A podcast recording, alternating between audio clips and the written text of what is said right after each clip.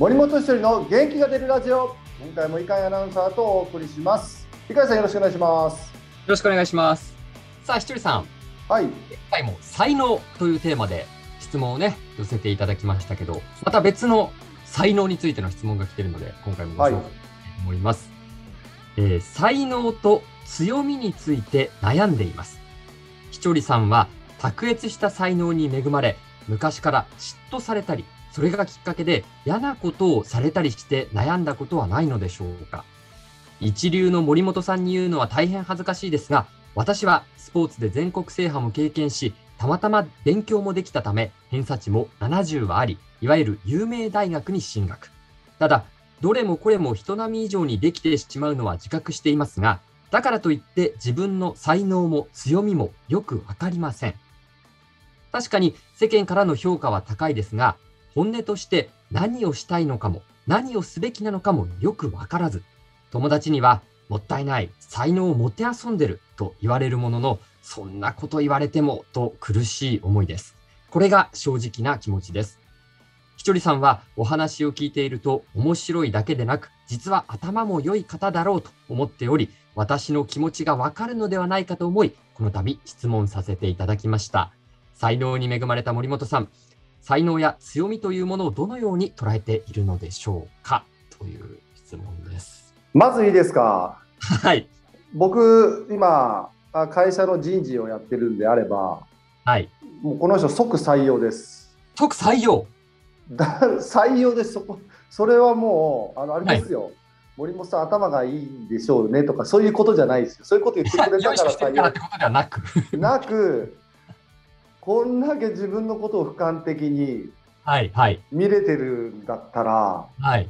もうそれ自体が勝ちじゃないですかなるほど。才能があって頭もいいしっていうのを自分で分かった上で、はい。それが武器でも何でもないっていうそこまで落とし込める人って世の中にどれ何パーセントいます？いやー、少ないかもしれないですね。すいません、うちょっと井海さん、来週から変わってもらっていいですか、今の方と。ええいや、私、すいません。クビですか？や、もうクビですね。すいません。あやっぱあのどんどんサイクル大事なんで、この世の中やっぱりね、リフレッシュしていきたいと。井海さん、冗談です。本当すいません、寂しいこと言っちゃって。嘘ですけど、でも、なんか一緒にね、こうボイボイシーでお話ししたいと思えるぐらいのメッセージでしたね。おお、そうですか。うん。だって、今の中に、まあ、運動神経いいで、け実績もある、はい。頭もいいって、まあ、頭いいっていう言い方はおかしいですけど、偏差値高いってなると、はい。大体こういう人って、どっか、俺すごい、その3つの中でも、俺すごい感が出て、周りからすると痛い人に見られがちじゃないですか。なりがちですね。いっぱいいるでしょそれがお 俺だったらなってますよ、ほんとこんな人だったら。しかも有名大学まで行って、はい。俺、謎の俺無敵感みたいな。はい。はい。できる。出るでしょ？はい。ますね。世の中で行くと、いや、大学、いい大学出たところで、いや、君のその人間性アウトってみんな見てるじゃないですか。いっぱいいます。ね。あの、全国優勝したところで、はい。いや、全国優勝で、ですか？みたいな。で、頭いい。頭いいけど、この人、コミュニケーション能力ゼロだなとかって、も。う、リアルな評価が突きつけられるじゃないですか。その人には分かんなくても。はい。全部クリアしてるもん。俺、なんか本当一緒に仕事したいなと思います。おお、すごい。ちょっとでも私ももう少し一緒にさせていただいてもいいですか？いやいや、あの、ボイシーに関しては、井海さん一緒にやらせてもらいたいんですけど、はい僕がもし会社とかではい人材をこう採用しなきゃいけない立場だったら、もう今の人、即働いてもらいたいです。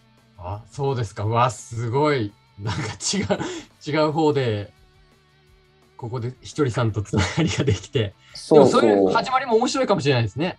そうだからあの能才能とか能力っていろんな角度があって、はい、はい。まあ、それ運動とか、うん頭がいいとか俺だって二次方程式できないしもうだけど、まあ、それをぶそこをなんか評価されるような世界だったら、まあ、やっていけないけどはい、そこじゃないところで勝負勝負できるところいっぱいあるわけで。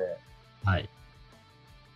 だからなんかあの、そういう能力、う身体能力とか、まあ頭の能力とか、そっちじゃないところの能力の方が世の中ではすごく大事な気がするんで、だから今のね、質問してくれた方の俯瞰的な自分をそこまで見れてる人っていうのが、これ今後多分生き抜い、勝っていく時代にはなってくると思うし、あ、そうですか。今まではだってほら、いい大学出れば、もうなんかそれだけで勝ちみたいな世の中だったと思うんですよね。これはもう僕の勝手な意見だし、イメージなんですけど、だけど今って、まあ、もしかしたらこう安心、まあ、その採用する側も安心感を得るために、いい大学の人を採用する可能性もあるんだけど、なんか本当にいけてる会社って、そこじゃなくって、ちゃんと、はいそこの自分を俯瞰的に見れてるかとか、あのまあ、コミュニケーション能力というか、そこがしっかりしてる人の方が、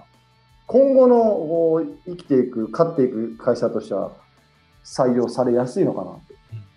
あそうですね。うんいやさっきひとりさんもおっしゃってましたけど、表現の部分でおっしゃってましたけど、やっぱり勉強ができると頭がいいって、本当に社会に出ると全く違うものだっていうのがよくよくわかるじゃないですか。うんうん社会の中で、やっぱりその、ただただ勉強ができるだけだと、ひとりさんが今言ったように、本当に社会の中で成功していけるわけではないですもんね。うん、いやだから今のねこう社会がもう今我々が見てる社会だからそういうふうになるけど今みたいなね意見になるけどじゃあこれ本当に戦争とかウクライナとかで起きてるわけですよ。